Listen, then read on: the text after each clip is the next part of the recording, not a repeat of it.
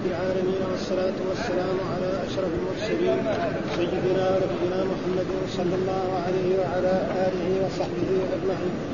قال الإمام البخاري رحمه الله باب وأحد الله البيع وحرم الربا. المس الجنون قال حدثنا عمرو بن حفص بن غياث قال حدثنا أبي قال حدثنا الأعمش قال حدثنا مسلم عن مسروق عن عائشة رضي الله عنها قالت لما نزلت الآيات من آخر سورة البقرة في الربا قرأها رسول الله صلى الله عليه وسلم على الناس ثم حرم التجارة في الخمر. باب يمحق الله الربا. يذهبه قال حدثنا بشر بن خالد قال أخبرنا محمد بن جعفر عن شعبة عن سليمان قال سمعت أبا الضحى يحدث عن مسروق عن عائشة أنها قالت لما أنزلت الآيات الأواخر الآيات الأواخر من سورة البقرة خرج رسول الله صلى الله عليه وسلم فتلاهن في المسجد فحرم التجارة في الخمر.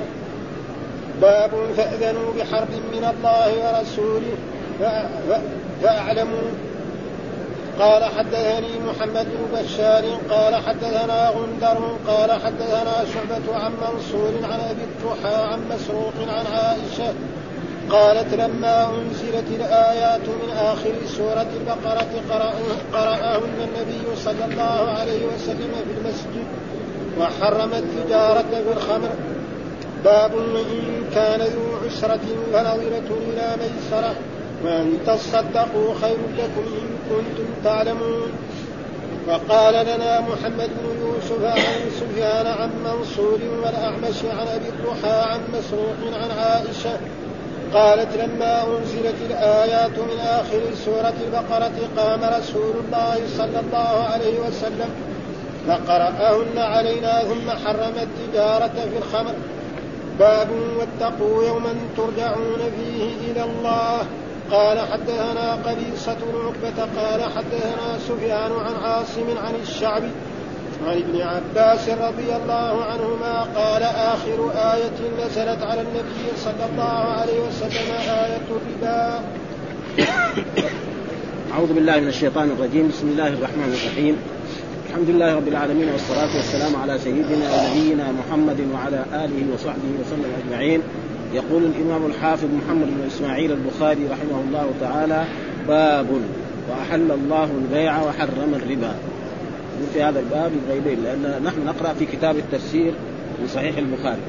وكتاب التفسير يذكر الإمام البخاري آيات نعم ويشرحها أو يأتي بها يعني من الصحابة بتفسير أو من أئمة اللغة فيقول وهذه الآية أول الآيات التي في الربا الذين يأكلون الربا لا يقومون إلا كما يقوم الذي يتخبطه الشيطان من المس ذلك لأنهم قالوا إنما البيع مثل الربا وأحل الله البيع وحرم الربا فمن جاءه موعظة من ربه فانتهى فله ما سلف.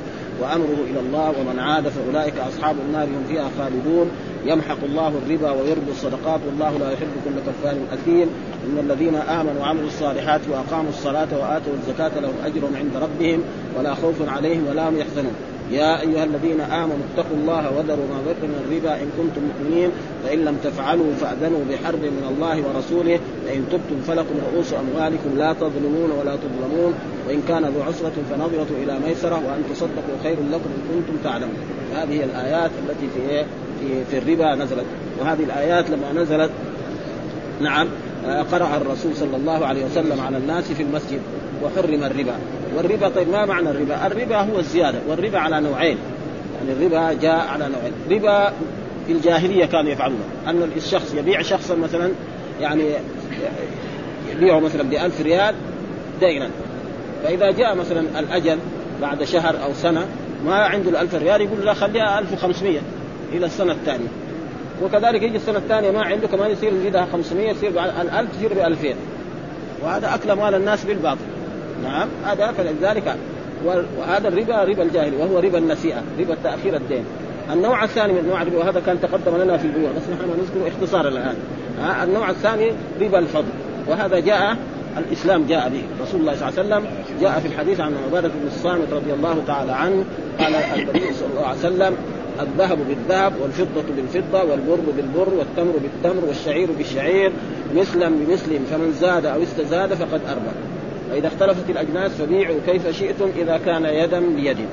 فلا يجوز الإنسان يبيع ذهب بذهب إلا يكون وزنه سوا ها مثلا الآن في عندنا في في, في نعرف في في يعني جنيه جرد إنجليزي وفي إدوارد كذلك إنجليزي وفي سعودي وفي جنيهات نحن ما نعرف ما رأيناها. يقولوا كان في أيام الأتراك كذلك. ها فوزنها واحد. يعني وزن الجنيهات الذهبية واحد وهي مثقالات. الآن في الوقت الحاضر. في عهد الرسول كان مثقال. ولذلك جاء في الأحاديث الصحيحة في الزكاة أنه في عشرين مثقالا من الذهب يجوز الزكاة. الحين الجنيه الموجود فيه فيقول احل الله البيع وحرم الربا. فهذا البيع مبادلة مال بمال ولو في الذمة على وجه التأديب. يعني شخص يعطي إنسان مثلا يعني نقود وياخذ منه مثلا بر أو أو شعير أو ثياب أو أدوات حديث ياخذ منه سيارة في عصرنا هذا. فهذا معناه وأحل الله البيع. والبيع لابد منه ضروري. وحرم الربا. ليه؟ هذول يردوا. ليش يقولوا ليش؟ لأن الربا بيع ممتاز لأنه يكسب كثير. ها؟ الشيء الذي أحله الله غير والشيء الذي حرمه الله غير. فلذلك قالوا هم إيه؟ يعني الذين يأكلون الربا لا يأكلون إلا كما يقوم الذي تخبطه الشيطان ذلك بأنهم قالوا إنما البيع مثل الربا. الربا هو بيع لكن إيه؟ حرام. لأنه بيستغل هذا واحد يكون مسكين يعني فقير أو مسكين يروح يدين إنسان ألف بعد ذلك الألف يصير ألفين. وكذلك مثلا ما يستعمله البنوك. في جميع البلاد الإسلامية تقريبا إلا ما قل كذلك يشتغلوا بالربا. يدين الإنسان ألف أو ألفين ويقيدوها عليه. نعم بعد ذلك يسددها شيئا فشيء فلذلك قال وأحل الله البيع وحرم الربا. و... وأراد الإمام البخاري أن يشرح لنا بعد مثلا الذين يأكلون الربا لا يقومون إلا كما يقوم الذي يتخبطه الشيطان من المس، إيش المس؟ قال الجنون. إيش معنى معلوم الإنسان لما يكون مجنون قد يطيح ويسقط ويقوم ويسقط. فلذلك هذا. ولذلك جاء في أحاديث في في في النهي عن عن الربا وأنه يعني 72 بابا أيسرها أن ينكح الرجل أمه. وفي آخر الزمان ما يصيب الربا يصيب غبار الربا. ونحن في عصرنا هذا موجود. ها؟ يعني واحد يمكن ما يأكل لكن الغبار حق يصيب. ثم الربا ولو إنسان استفاد منه في الآخر يضمحل. ها؟ أبدا. يقول ها؟ وأحل الله البيع وحرم الربا. ها؟ الربا يعني حرام لا يجوز. والمس في الآية إيش معناه؟ قال الجنون وهو قول الله تعالى. ثم يقول حدثنا عمرو بن حفص بن غياث حدثنا أبي حدثنا الأعمش حدثنا سليمان عن مسروق عن عائشة رضي الله تعالى عنها قالت لما نزلت الآيات من آخر سورة البقرة وهي آخر آيات من سورة البقرة في الربا قرأها رسول الله صلى الله عليه وسلم على الناس ثم حرم التجارة في الخمر. الخمر حرم قبل ذلك. نعم الخمر حرم قبل إيه؟ الربا. وقد جاء في أحاديث صحيحة الخمر يعني حرم على ثلاث أول آية يسألونك عن الخمر قل في آه يسألونك عن الخمر والميسر قل فيهما إثم كبير ومنافع للناس وإثمهما أكبر من نفعهما. هذه الآية أول. فصار البعض يشرب والبعض ما يشرب. خلاص. ثم بعد مدة من الزمن نعم رجل من الصحابة عمل دعوة لإخوانه من الصحابة وأطعمهم ثم سقاهم خمرا. فلما سقاهم خمرا جاء وقت صلاة المغرب أمهم رجل منهم فقرأ نعم قل يا أيها الكافرون أعبد ما تعبدون وأنتم عابدون ما معنى هذا لخبطك جدا. ها؟ فانزل الله تعالى يا أيها الذين آمنوا لا تقربوا الصلاة وأنتم سكارى حتى تعلموا ما تقولون. خلاص. فصاروا ما يشرب الصحابة كثير منهم الخمر إلا في الليل. إذا شرب مثلا بعد العشاء ما يجي الفجر إلا صاح نعم. ثم كان عمر بن الخطاب رضي الله تعالى عنه يقول اللهم بين لنا في الخمر بيانا شافيا. حتى نزلت الآية التي في سورة المائدة نعم يا الذين آمنوا إنما الخمر والميسر والأنصاب والأزلام رجس من عمل الشيطان فاجتنبوه لعلكم تفلحون إنما يريد الشيطان أن يوقع بينكم العداوة والبغضاء في الخمر والميسر ويصدكم عن ذكر الله وعن الصلاة فهل أنتم منتهون؟ قالوا انتهينا. وكل إنسان كان عنده خمر؟ نعم اراق فتح بابه واراقه في الشارع. ها حرام. حتى أن أبا طلحة جاء إلى النبي صلى الله عليه وسلم وقال يا رسول الله إن عندي خمر أيتام. قال له حرام. واراق لأنه أكل مال اليتيم إيه؟ حرام. فلذلك الخمر والخمر أم الخبائث. وهنا ليس لنا هذا. فقرأ عليه وحرم التجارة في الحب لأنه كل شيء يكون حرام بيعه وشراؤه ما يجوز. وكذلك جاء في الأحاديث أن الرسول حرم بيع الخمر والميتة والخنزير. نعم. وقال الصحابة طيب أرأيت شحوم الميتة؟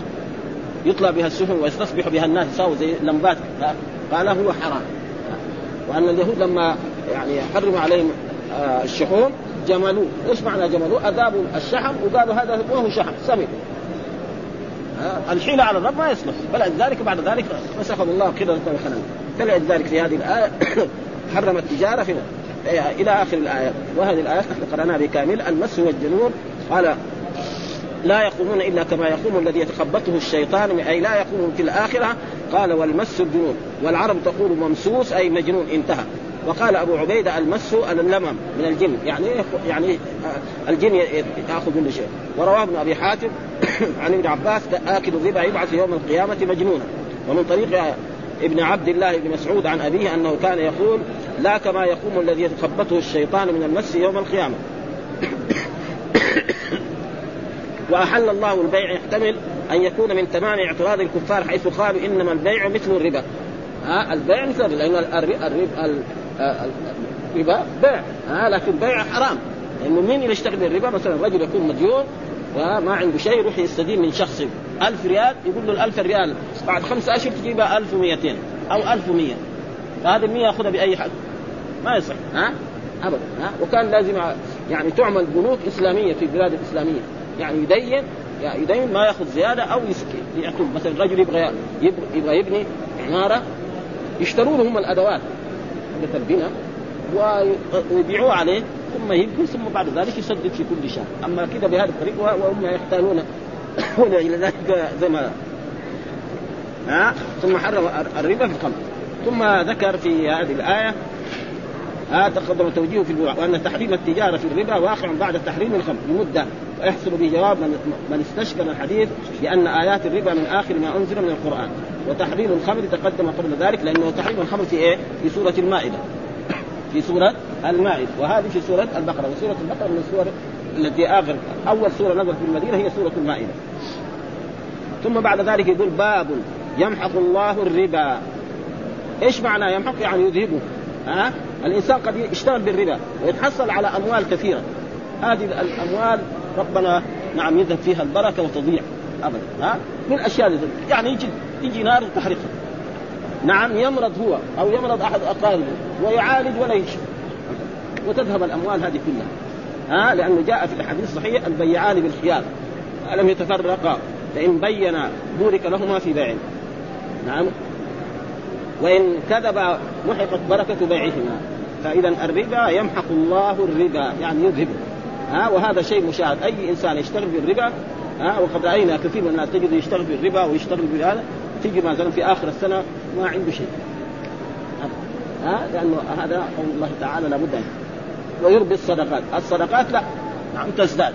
فإنه جاء في الحديث الحسنة بعشر أمثالها إلى سبعمائة ضعف إلى أضعاف كثيرة.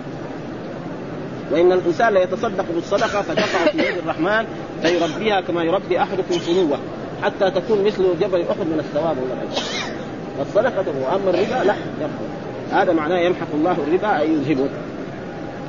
فايش الدليل؟ طيب الحديث المرفوع قال حدثنا بشر بن خالد قال أخبرنا محمد محمد بن جعفر عن شعبة عن سليمان سمعت أبو الضحى يحدث عن عن مسروق عن عائشة رضي الله تعالى عنها أنها قالت لما أنزلت الآيات الأواخر من سورة البقرة خرج رسول الله صلى الله عليه وسلم فاستلاهن في المسجد فحرم التجارة في الخمر.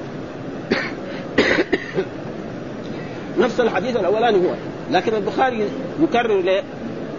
لأن السند مختلف. شيخ البخاري الآن في هذا الحديث حدثنا بشر. في الحديث الأول حدثنا عمرو بن حفص. ها فهذا لا يسمى تكرار بالنسبة للمحدثين. ها لأنه هذا حديث وهذا شيخ غير فلذلك وإلا المتن واحد المتن واحد وهنا في كلمة زيادة في المسجد هناك ما في في المسجد فهذه زيادة ها أول الشيخ البخاري في الأول آخر وهنا شيء آخر فلذلك يعني لا يسمى هذا تكرار وهذه كل الآيات في الخبر إيه، يمحي أي يذهبه وأخرج أحمد بن ماجه وصححه الحاكم من حديث ابن مسعود إن الربا وإن كثر فإن عاقبته إلى قلة. هذا شيء مشاهد. أي إنسان يشتغل بالربا يعني لو يعني الواحد يسمع ما يتحدث به الجماعة مثلا أهل البنوك هذول. يجي ابدا تعبان هذا اللي أو مثلا شخص يشتري سيارة. نعم. يشتري سيارة ثم هو نفسه البائع يشتريها منه بأقل. الناس يحتاج مثل ذلك. يجي مثلا رجل مديون الآن أو يبغى يتزوج أو يبغى يروح يشتري سيارة مثلا ب 50000 ريال. ها بعد ذلك يكون نفس صاحب هذا المعرض يشتريها منه بكم؟ مثلا ب 40 يجي مقيد عليه 50 ويعطيه 40 يروح يشتري حاجة. هذا ما يجوز. هذا بيع العينة. ها ما يصح. بيع العينة ما يصح. لذلك يعني ثم بعد ذلك يقول الحديث الثاني باب فأذنوا بحرب من الله ورسوله. هذه أشد يعني الذي يأكل الربا فليأذن إيه؟ بحرب من الله. من يقدر يحارب الله ورسوله؟ أبدا ها؟ معناه هو الخاسر.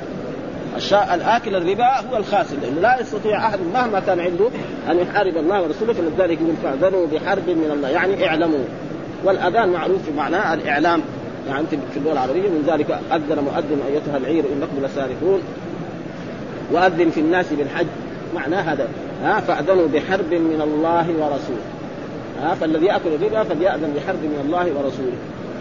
الربا محرم بنص الكتاب وبنص السنة وبإجماع المسلمين. ولا يجوز للانسان أن يتعاطى الربا وأي إنسان يتعاطى الربا فالمال الذي يحصله فهو إلى خسارة. وإلى ضياع وأنه لا يستفيد منه يذهب من حيث لأن الحرام دائما يذهب من حيث برضو الحديث هو نفس الحديث الأول. آه الحديث هو نفسه.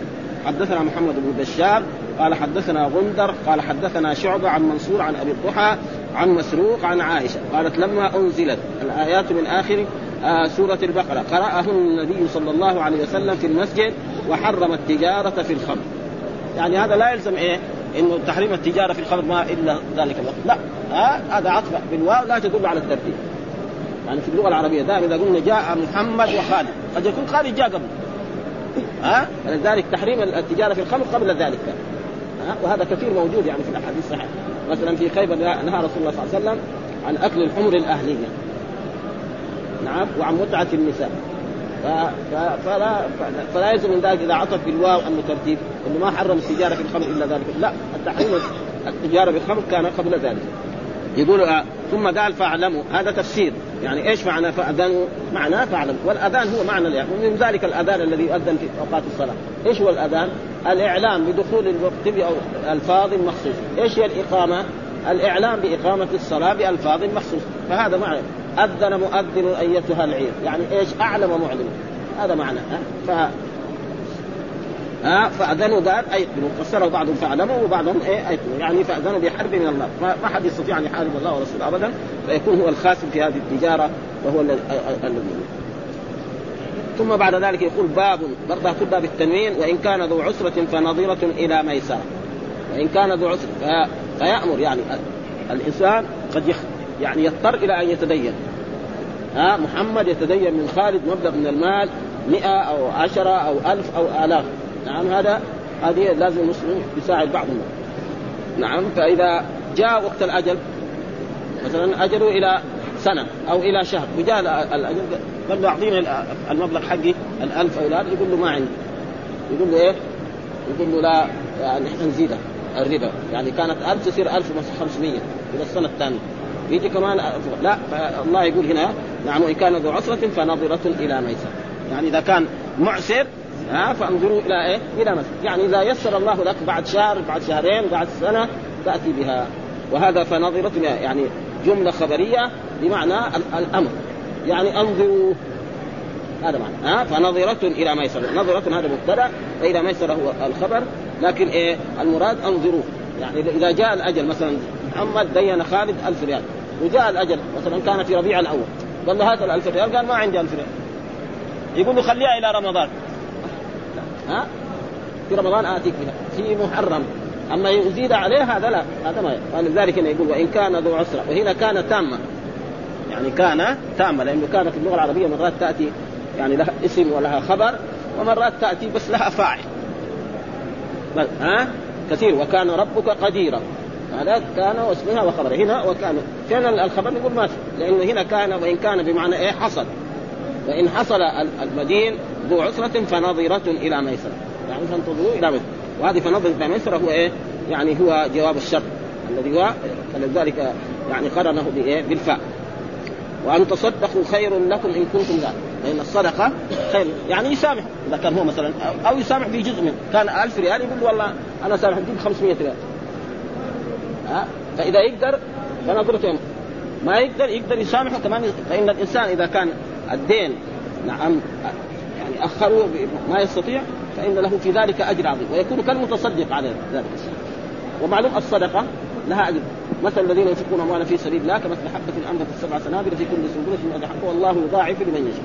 وفي الأحاديث الصحيحة اللي مرت علينا إن الرجل لا يتصدق بالصدقة فتقع في يد الرحمن فيربيها كما يربي أحدكم فلوه حتى تكون مثل جبل احد من الثواب ومن الأجر. هذا شيء إيه؟ كبير هذا فلأجل ذلك يقول وإن كان فنظرة وأن تصدقوا خير لكم إن كنتم تعلمون. فمعناه أن الآية إيه؟ يعني هي جملة خبرية ولكن المراد بها الأمر والطلب والإنشاء. هي قال هو قال فنظرته. هي مع الخبر المنصوب ها؟ هو قال فنظرتني إلى ميسورة إيه، جملة مبتدأ وخبر هذا هو جمع النص. أيات. فنظرته. لا فنظيرته مبتدأ وخبر هذا. ليش قارنوا بالفاء؟ عشان جملة اسمية. ها؟ لأن كان هذا فعل الشر هي مع الخبر كان. ها؟ إيه يصير كان يعني المبتدأ والخبر في موضع جزم جواب الشر. كذا. ها؟ يعني إذا أراد من جهة اللغة بالإعراب يعني فنظرة مبتدا وإلى ميسر جار ومجرور بعد ذلك الجملة المبتدأ والخبر في موضع جزم جواب. لذلك. قرروا بالفاء. ليش قرروا بالفاء؟ عشان إيه؟ ما يصلح أن يكون بخلاف لما يكون صالح ثبت ان يشاء يذهبكم ويأتي بخلق جديد. إن أحسنتم أحسنتم وهكذا يعني. ها ثم يقول هنا في هذه الآية الحديث الذي ساقوه قال لنا محمد بن يوسف وهذا تعلقه الامام البخاري. ها لكن في غيره جاء الآن تعليق لأن الإمام البخاري ما أدرك هذا. ها ها فهذا تعليق. والتعليق إيش هو معناه عند المحدثين؟ حذف السند بكامله أو حذف جزءا منه. هذا معنى ال- التعليق. إيش معنى التعليق عند المحدثين؟ كثير في البخاري هنا وفي كتبها يقول هذا الحديث معلق. إيش معنى معلق؟ يحذف السند كله بكامل. يقول مثلا البخاري يقول عن عمر بن الخطاب. الخطاب ما ادركوا ها فهذا يسمى إيه؟ تعليق ها رجل يقول مثلا عن عبد الله بن مسعود. ها وهو ما أدرك. فلذلك هذا يسمى تعليق قال وقال لنا محمد بن يوسف وهو الفريابي عن سفيان عن منصور عن الأعمش عن أبي الضحى عن مسروق عن عائشة قالت لما أنزلت يعني لما أنزل الله آيات هذه من سورة من اخر سورة البقرة قام الرسول فقرأهن علينا. ثم حرم التجارة في الخمر. برضو يعني نفس الحديث هو ولكن إيه؟ آه، الآيات بكاملها بين وإن كان ذو عسرة فنظره إلى ميسر وأن تصدقوا خير لكم كنتم تعلمون. وهذه هي آخر آية في إيه؟ في الخمر و- والربا حرم قبل ذلك. ها؟ في آيات يا الذين آمنوا لا تأكلوا الربا اضعافا مضاعفه ها؟ في سور غيرها. فالربا كان محرم لكن كل ما تأكد بعد ذلك بعد نزول هذه الآية. وهذه الآيات من آخر ما نزل على رسول الله صلى الله عليه وسلم من سورة البقرة. آه هذه يقول كذا لأبي ذر ولغيره. وقال ان محمد بن يوسف هو الفريابي وسفيان هو الثوري وقد رويناه موصولا آه، في تفسير الفريابي بهذا الإسناد. ثم بعد ذلك يقول واتقوا يوما ترجعون فيه إلى الله. هذه الآية كثير من المفسرين يقول انها آخر آية نزلت على رسول الله صلى الله عليه وسلم قبل وفاته بأيام. بعضهم يقول بتسعة أيام بعضهم يقول بأربعة عشر يوما. هذه آخر آية. ومعلوم أن في آية نزلت على رسول الله صلى الله عليه وسلم في حجة الوداع يوم عرفة. وهو اليوم أكملت لكم دينكم وأتممت عليكم نعمتي ورضيت لكم الإسلام. هذه آية فيها حكم. أما هذه آية يعني ما في. ولذلك دحين كثير من يقول لك آخر آية نزلت في القرآن هي إيه؟ اليوم أكملت لكم دينكم وأتممت عليكم نعمتي. صحيح هذا. هذه آية فيها أحكام. لأن الآية بكاملها حرمت عليكم الميتة والدم هذه من أول. بس الظاهر إن الذي نزل يوم عرفة هو هذه. اليوم أكملت لكم دينكم وأتممت عليكم نعمتي ورضيت لكم الإسلام. دينا وأما الآيات الأولانية لا هذيك من أول. حرمت عليكم الميتة والدم ولحم الخنزير وما أهل لغير الله به والمنخنقة والموقوذة والمتردية والنطيحة وما أكل السبع إلا ما ذكيت وما ذبح على النصب وأن تستقسموا الأزلام. ذلكم فسق اليوم يأس الذين كفروا فلا تخشوهم واخشوني. اليوم أكملت لكم دينكم وأتممت عليكم نعمتي ورضيت لكم الإسلام دينا. ها؟ فهذه الجزء هذا هو الذي نزل في يوم عرفة والرسول صلى الله عليه وسلم في, عرفة في حجة الوداع. وبعدما انتهى الرسول من الحج وعاد إلى المدينة في آخر ذي الحجة و... وعاش كذلك بقي شهر المحرم وشهر القعدة. وفي اليوم الثاني عشر من شهر ربيع الأول انتقل الرسول صلوات الله وسلامه إلى الرفيق الأعلى. ويقول أن هذه الآية آخر ما آية نزلت على رسول الله صلى الله عليه وسلم. واتقوا يوما وهي دحين بعد بعد إيه؟ آية آية ال- آية الربا. ها بعد آية الربا واتقوا يوما. ومعنى اتقوا يوما يعني خافوا. دائما اتقوا معناه يعني خافوا يوما. ترجعون فيه إلى الله. بالبناء للمجهول ها ترجعون. ها يعني لأن كل واحد إذا مات سيرجع إلى الرب سبحانه وتعالى وسيحاسب. ها فهذه الآية هي آخر آية نزلت على رسول الله. وهناك من يقول مثلا إذا جاء نصر الله والفتح. وعلى كل حال هذه آخر آية. فبعضهم يذكر أنها يعني نزلت ما عاش الرسول بعدها إلا سبعا. وبعضهم يقول ثلاثة عشر يوما أو أقل أو أكثر. و... و... وليش جابها هنا علشان إيه؟ بعد آية الربا ها بعد آية الربا إن كان ذو عسرة فنظرة إلى ميسرة وأن تصدقوا خير لكم كنتم تعلمون. واتقوا يوما ترجعون فيه إلى الله ثم توفى كل نفس ما كسبت وهم لا يظلمون. هذا إلا خلاها وإلا هي ليس لها علاقة إنما هي بعد إيه؟ آية الربا فذكرها مع وهي آية من سورة البقرة. ها والكتاب اللي نحن نقرأ فيه كتاب التفسير من إيه؟ نعم في صحيح البخاري من في في, سورة البقرة الآن. وبده ينتهي من هذا ويذكر بعد ذلك سورة آل عمران الآيات التي إلى يقول هنا واتقوا يوما ترجعون فيه إلى الله قرأ الجمهور بضم التاء من ترجعون مبنيا للمجهول. يعني الواو هي إيه؟ نائب فاعل هنا. ها؟ وقرأ أبو عامر وحده بفتح مبنيا للفاعل يعني ترجعون بفتح التاء. ها؟ ولكن القراءة هذا يعني ما نعرف سفيان هو الثوري وعاصم بن سليمان الأحول عن ابن عباس كذا قال.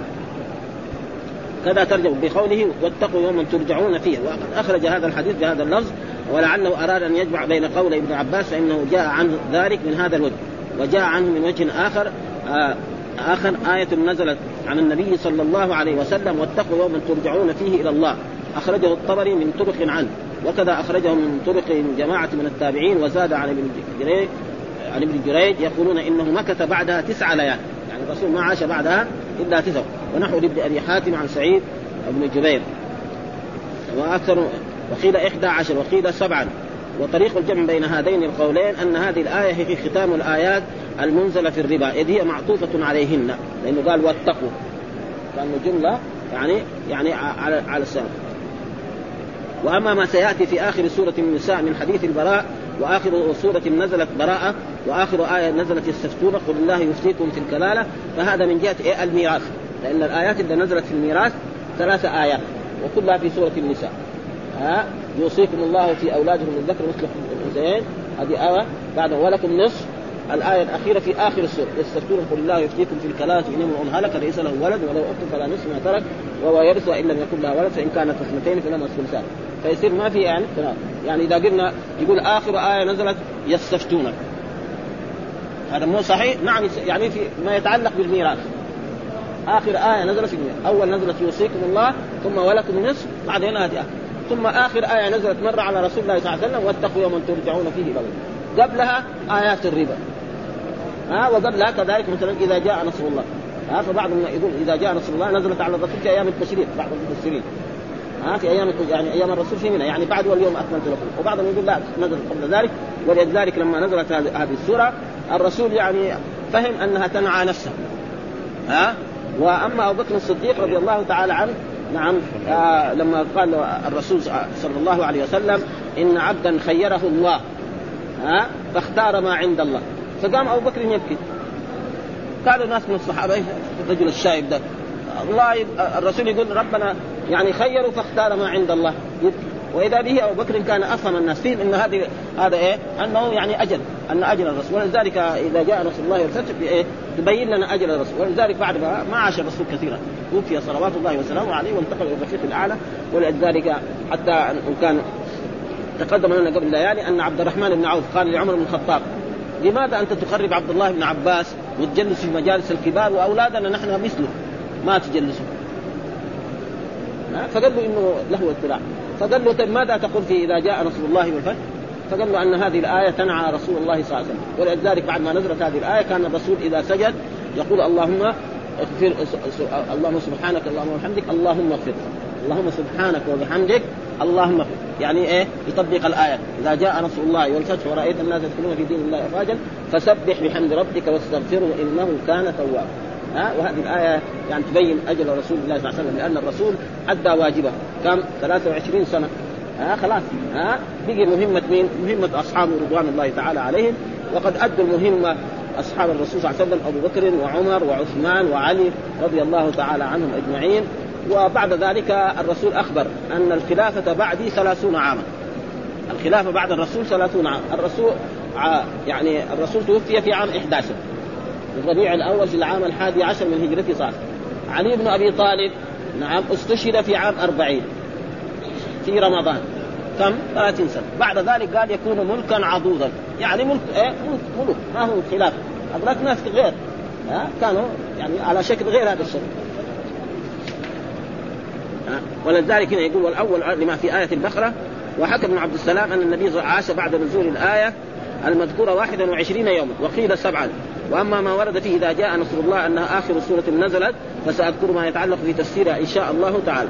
والمراد في الربا تأخير نزول الآيات المتعلقة به في سورة البقرة. وأما حكم تحريم الربا فنزوله سابق لذلك بمده طويلة لأن في آيات في الربا من الآيات التي في سورة آل عمران وقبل ذلك. ثم بعد ذلك يقول آه، ذكر هذا باب وإن تبدوا ما في أنفسكم أو تخفوه يحاسبكم به الله فيغفر لمن يشاء ويعذب من يشاء. هذه الآية لما نزلت على رسول الله صلى الله عليه وسلم وقرأها الرسول على أصحابه يعني شق عليهم جدا. لأنه إيه يقول إن تبدوا ما في أنفسكم أو تخفوه يحاسبكم به. الشيء الذي في نفسي ربنا يحاسبني عليه شيء مشكلة هذه ها فلما جاءوا إلى الرسول صلى الله عليه وسلم وقالوا الرسول أمرهم قال قولوا سمعنا وأطعنا. لا تقولوا مثل بني إسرائيل لا ولا ها؟ فبعد ذلك لما قالوا ذلك أنزل الله تعالى الآية اللي بعد لا يكلف الله نفسا إلا وسعها لها ما كسبت وعليها ما كسبت ربنا لا تؤاخذنا إن نسينا أو أخطأنا. فجاءهم الفرج ها؟ هذا معناه إن تبدوا ما في أنفسكم. يعني الواحد إذا أبدى ما في نفسه من أي شيء يريد أن يعمله أو يخفيه يحاسبكم منه هذا في مشقة عظيمة جدا. وهم فهموا أن أي إنسان مثلا يدبر يبغى يعني يعمل معصية أو يعمل أي شيء فيحاسب الله على ذلك فشق عليه. فلما جاء إلى الرسول واخبروه بذلك قال لهم لا الرسول صلى الله عليه وسلم تقولوا سمعنا وأطعنا. فإذا قلتم سمعنا وأطعنا. بعد ذلك أنزل الله تعالى لا يكلف الله نفسا إلا وسعها لها ما كسبت وعليها ما فصار إيه؟ نسخ. ها؟ ومعلوم أن الآيات يعني ينسخ بعضها. تنسخ و تقرا في القرآن ولكن حكمها ومعلوم أن النسخ ينقسم إلى أقسام. ها تقدم لنا. ما ننسخ من آية أو ننسها نأتي بخير منها أو مثلها. وكان قرأنا قبل ليالي والذين يتوفون منكم ويذرون أزواجا وصية لأزواج متاعا إلى حول غير إخراج فإن خرجنا فلا جناح عليكم فيما فعلنا في أنفسهن بالمعروف هذه الآية نسخ إيه؟ نسخ الحكم هكذا وبقيت إيه تتلى في القرآن. وجاءت الآية التي عليها الحكم والذين يتوفون منكم ويذرون أزواجا يتربصن بأنفسهن أربعة أشهر وعشر فالنسخ قال ان تبدوا ما أو تخفوا يحاسبه فيغفر لمن يشاء ويعذب من يشاء. والله على كل شيء قدير. هذه ها؟ إيش الآية هذه؟ يقول يعني هذه الآية شقت على الصحابة واشتكوا إلى الرسول صلى الله عليه وسلم فقال قولوا سمعنا وأطعنا. بعد ذلك أنزل الله تعالى لا يكلف الله نفسا إلا وسعها، إيش الدليل؟ قال حدثنا محمد ها؟ وهو محمد بن سلام يعني دائما هذا. حدثنا ابن خيري حدثنا مسكين عن شعبة عن خالد الحذاء عن مروان الأصفر عن رجل من أصحاب النبي صلى الله عليه وسلم وهو ابن عمر. ودائما إذا قال التابعي عن رجل من أصحاب النبي صلى الله عليه وسلم مقبول ها؟ لأن الصحابة كلهم عجوب ها؟ أما إذا قال عن رجل من التابعين لازم يعرف ما يقبل كلامه ها, ها؟ وابن عمر أنها قد نسخت إن تبدوا ما في أنفسكم أو تخفوه. ها؟ انها منسوخة بايه؟ بقوله لا يكلف الله نفسا إلا وسعها. يقول هنا حدثنا إن تبدو فبكى ها؟ قال دخلت على ابن عباس فقلت كنت عند ابن عمر فقال ان تبدوا ما في أنفسكم أو تخفوه فبكى فقال ابن عباس إن هذه الآية لما نزلت أغمت أصحاب رسول الله صلى الله عليه وسلم غما شديدا. قالوا يا رسول الله هلكنا فإن قلوبنا ليست بأيدينا. فقال قولوا سمعنا وأطعنا. فقالوا فنسختها هذه الآية لا يكلف الله نفسا إلا وسعها. وصله عند مسلم من طريق سعيد بن جبير عن ابن عباس دون قصة ابن عمر. وأخرج الطبري بإسناد صحيح عن الزهري أنه سمع سعيد بن مرجان يقول كنت عند كنت عند ابن عمر فترى هذه الآية وإن تبدوا ما في أنفسكم أو تخفوه. فقال والله لئن أخذنا لئن وأخذنا لئن وأخذنا الله بهذه لنهلكن. ثم بكى حتى سمع نشيجه. فقمت حتى أتيت ابن عباس وذكرت له ما قال ابن عمر ما فعل حين تلاها فقال يغفر الله لأبي عبد الرحمن. لعمري لقد وجد المسلمون حين نزلت مثل ما وجد فأنزل الله تعالى لا يكلف الله نفسا إلا وسعها.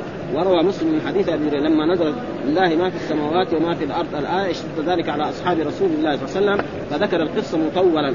وفيها فلما فعلوا نسخها الله فأنزل الله لا يكلف الله نفسا إلا وسعها إلى آخر السورة. ثم ذكر باب آمن الرسول بما أنزل إليه من ربه والمؤمنون. وهي آخر آية تقريبا في سورة البقرة. آمن الرسول ما أنزل إليه من ربه والمؤمنون كل آمن بالله وملائكته وكتبه ورسله. لا نفرق بين أحد من رسله. وقالوا سمعنا وأطعنا غفرانك ربنا وإليك المصير. معناه آمن بما أنزل إليه من ربه والمؤمنون كذلك. كل آمن بالله وملائكته وكتبه. نؤمن بالكتب السماوية كلها الأربعة التي هي التوراة والإنجيل والزبور والقرآن. والقرآن هو الذي نطبقه. ونعمل به اما التوراة والإنجيل. فنحن نشهد نؤمن أنها كتب سماوية ولا حاجة لنا بها. لا يجوز لمسلم الآن يروح يدور التوراة والإنجيل ويقرأ. لا ما في حد لأنه على عهد الرسول كان مبدل ومحرف. فما بال الآن؟ ها من باب أولى وأحد. لأنه من قبل ألف سنة وزيادة هو محرف فيه تحريف وفيه تبديل. والله يقول عن اليهود فويل الذين يكتبون الكتاب بأيديهم ثم يقولون هذا من عند الله ليشتروا به ثمنا قليلا وويل لهم ما كتبت أيديهم وويل لهم ما يكسبون وإيش المحل اللي يريده؟ إنه هذه الآية نسخت. نسخة إيه؟ تبدوا الصدقه ان تبدوا ما في أو تخفوه نسخها لا يكلف الله نفسا إلا وسعها. فحصلنا من هذا إنه آمن الرسول ما أنزل إليه من ربه قال ابن عباس اصرا أي عهدا ها؟ ربنا لا تؤاخذنا إن نسينا وأخطأنا. ربنا ولا تحمل علينا اصرا. إيش معنى اصرا؟ قال عهدا أو الاثقال الشدائد الشدة. لأنه كان الناس الأمم السابقة في كثير في حرم الله عليهم أشياء كثيرة. نعم؟ نحن لا هذا ما جاء به الرسول صلى الله عليه وسلم سهل. يعني الناس الأولين ما كانوا يصلوا إلا في إلا في المساجد وفي مثلا في الكنائس مثلا هذا في الاسلام إذا الإنسان ما وجد الماء نعم يتيمم. التيمم هذا خاص بهذه الامه الامه السابقه ما عندها تيمم لازم لازم وضوء ولا اغتسال؟ ما في شيء ها؟ كثير أشياء يعني فيها حرج. مثلا الإنسان ما يستطيع يصلي قائم يعني يصلي جالس. فلذلك ما في آثار ولا ويقال غفرانك ومغفرتك فاغفر لنا. يعني إيش معنى غفرانك؟ هذا مصدر. نعم أو مغفرتك فاغفر لنا ها وهو يسمى مفعول آه مطلق. إيش الدليل؟ قال حدثنا إسحاق بن منصور قال أخبرنا روح قال أخبرنا شعبة عن خالد الحذاء عن مروان الأصفر عن رجل من أصحاب رسول الله صلى الله عليه وسلم وهو عبد الله قال أحسبه ابن عمر إن تبدوا ما في أنفسكم أو تخفوه. قال نسختها الآية التي بعدها. ما هي الآية التي بعدها؟ هو يعني لا يكلف الله نفسا إلا وسعها لها ما كسبت وعليها ما اكتسبت. ربنا لا تؤاخذنا إن نسينا أو أخطأنا. ربنا ولا تحمل علينا اصرا كما حملته على الذين من قبلنا. ربنا ولا تحملنا ما لا طاقة لنا به. واعف عنا واغفر لنا وارحمنا. أنت مولانا فانصرنا على القوم وهي آية عظيمة يعني كبيرة. وأي إنسان يقرأها له يعني كفتاة زي ما جاء في الأحاديث. يعني الذي يقرأها مثلا عند النوم ها من الأذكار الذي يقرا عند النوم يقرأ مثلا آية الكرسي فإنه لم يتعلم من الله حرب ولا يقول شيطان. وكذلك إذا قرأ هذه آية الرسول إلى آخر السورة كذلك كفتاه جاء في حديث في هذا وكذلك إذا قرأ المعوذتين وقرأ فهذه من الأذكار التي وردت عن رسول الله صلى الله عليه وسلم يقول آمن الرسول ما انزل إليه من ربه إلى آخر السورة قال ابن عباس اصرا عهدا وصله الطبري من طريق علي بن أبي طلحة عن ابن عباس في قوله ولا تحمل علينا اصرا أي عهدا وأصل الاسم الشيء الثقيل ويطلق على على الشديد وتفسيره بالعهد تفسير باللازم لأن الاشياء الشدائد نعم تشق على الإنسان لأن الوفاء بالعهد شديد. وروى الطبراني من طريق ابن جريج في قوله اصرا قال عهدا لا نطيق القيام به. وقول وقوله ويقال غفرانك مغفرتك فاغفر لنا هو تفسير أبي عبيدة. وابي عبيدة هذا من أئمة إيه؟ اللغة. مغفرة أي اغفر لنا. والغفر معناه الستر يعني استر ذنوبنا. غفرانك مصدر وقع في موضع أمر فنصب وقال سوى التقدير اغفر غفرانك. وقيل يحتمل أن يقدر جملة خبرية أي نستغفرك غفرانك. والله أعلم. نسختها الآية التي بعدها. وقد عرف بيانه من حديث ابن عباس وأبي هريرة والمراد بقوله نسختها أي زالت ما تضمنته من الشدة. ها؟ يعني وأما الآية تطلق. الآية تطلق كما جاء في الآيات التي كنا قرأناها. والذين يتوفون منكم ان آه قال عبد الله بن الزبير ما دام نسخت ليش تكتبها أنت في المصحف يا عثمان رضي الله تعالى؟ قال له أنا أترك الشيء كما كان. آه لا أزيد ولا والإنسان إذا قرأ هذه الآية ولو نسخ حكمها نعم فإن الأجر والثواب حاصل لذلك الشخص كما يعني ثبت في الأحاديث الصحيحة الإنسان. الآية والنسخ ينقسم إلى أقسام. في آيات نسخ لفظها وحكمها وفي آيات نسخ اللفظ وبقي الحكم. ومن ذلك إيه؟ الشيخ والشيخه إذا زنيا فارجموها نكالا من الله الله عزيز حكيم البتة. هذا ما ما هي موجودة في القرآن. لكنها حكمها باقي والشاب إذا زنى والبكر إذا زنى نعم هذا يجلد 100 جلدة ويغرب سنة. آه. وأشار إلى ذلك طبعا في هذا من اثبات دخول النسخ في الأخبار. وأجيب بأنه وإن كان خبرا لكنه يتضمن حكما ومهما كان من الأخبار يتضمن احكام أمكن دخول النسخ فيه كسائر الأحكام. وإنما الذي لا يدخل النسخ من الأخبار ما كان خبرا محضا لا يتضمن حكما. يعني أخبار يعني أخبار زي أخبار الأمم وأخبار الماضية هذه ما فيها نسخ وأحاديث من أحاديث الأمم. ويجوز ذلك ويحتمل أن يكون المراد بالنسخ في الحديث التخصيص فإن المتقدمين يطلقون لفظ النسخ عليه كثيرا. والمراد بالمحاسبه بما يخفى الإنسان مما يصمم عليه يعني إيش المراد بالمحاسبه؟ يعني تبدوا ما في انفسكم أو تخفوه يحاسبكم إيش معنى المحاسبة؟ يقول ما يخفي الإنسان مما يصمم عليه ويشرع فيه دون ما يخطر له ولا يستمر، يعني واحد خطر له باله إنه يساوي الشيء ما يجوز في نفسه وما ما أخذ بالأسباب ما يكتب عليه، لكن إذا أخذ بالأسباب كما جاء في الحديث الصحيح عن رسول الله صلى الله عليه وسلم قال إن العين تزني العين زنا بإيه؟ بالنظر إلى إلى المحرم والرجل تزني. نعم. يذهب إلى محل الزنا. هذا الرسول قال ومن يصدق ذلك؟ الفرج. الفرج هو الذي يصدق ذلك. ها؟ إما يصير زنا تمام وإلا ما. وعلى كل حال إذا أخذ بالأسباب قد يكتب عليه شيء. وإذا ترك لله فإنه جاء في الاحاديث الصحيحه من هم بسيئات فلم يعملها كتب الله عنده حسنة كاملة. اذا هم بسيئه ولم كتب الله وإن عمل بها كتب الله عشر حسنات إلى 700 ضعف إلى أضعاف كثيرة. والحمد لله رب العالمين وصلى الله وسلم على نبينا محمد وغلقنا من الآيات التي في سورة البقرة التي ذكرها الإمام البخاري في تفسير هذا وبعد ذلك سنقرأ إن شاء الله في سورة آل عمران. الحمد لله رب العالمين. ثم هم قد فوتوا بذلك ما في صوم هذا اليوم من الفضل وأحدث بعض الناس فيه أشياء أن الصغائر تكفر. إذا كان الإنسان غير مصر عليها وكان مجتنبا للكبائر بفعل الصلوات الخمس والجمعة وكذلك صوم رمضان. رمضان إلى رمضان والجمعة إلى الجمعة والصلاة إلى الصلاة. هذه من فضل الله جل وعلا تكفر ما بينها بشرطين. أحدهما أن يؤديها الإنسان حسب ما أمر مجتهدا والا يصر على صغيرة وأن يكون مجتنبا للكبائر. ولهذا قال ما اجتنبت الكبائر. وفي رواية ما لم تغش الكبائر. أما الكبائر فلا بد من توبة توبة خاصة. إذا الإنسان مثل عمل ذنبا كبيرا لا بد أن يتوب من هذا الذنب بعينه. يحدث توبة خاصة. والتوبة معروف أن لها شروط. أولا أن يكون صادقا في توبته. ما يقول أستغفر الله وأتوب إليه بلسانه وهو مقيم على فعل المعصية أو ناو بقلبه أنه يعاود إلى فعل المعصية. توبة الصادقة لابد أن يكون نادما على ما وقع فيه. يقول يا ليتني لم أفعل ويندم ويحزن.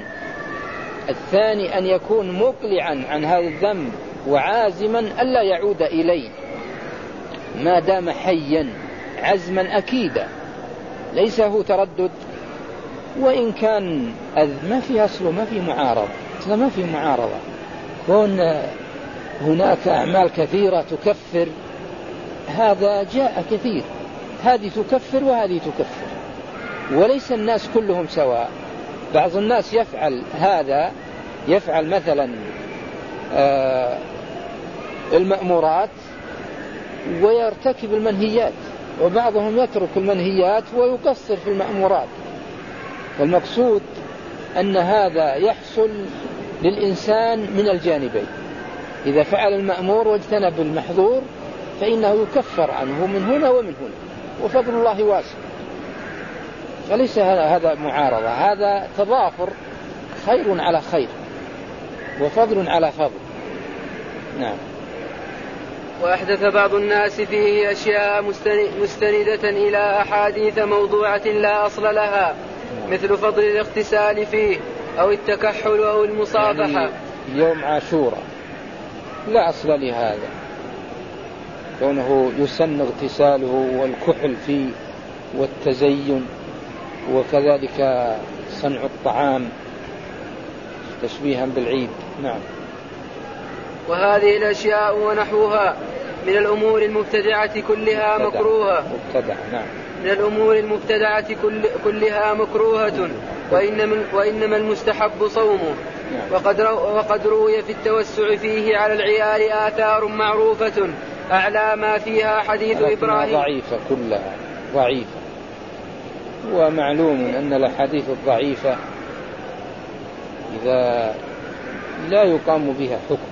أعلاها أعلى ما فيها حديث إبراهيم بن, بن, بن محمد بن, المنت بن المنتشر. نعم.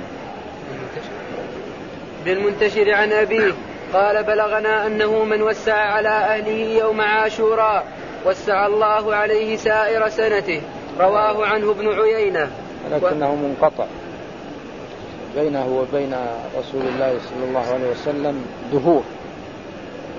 وهذا مثل هذه الأشياء لا بد أن تكون صادرة عن الرسول صلى الله عليه وسلم. هذا أحسن ما فيه. كيف مثلا يستدل بذلك على حكم من الأحكام؟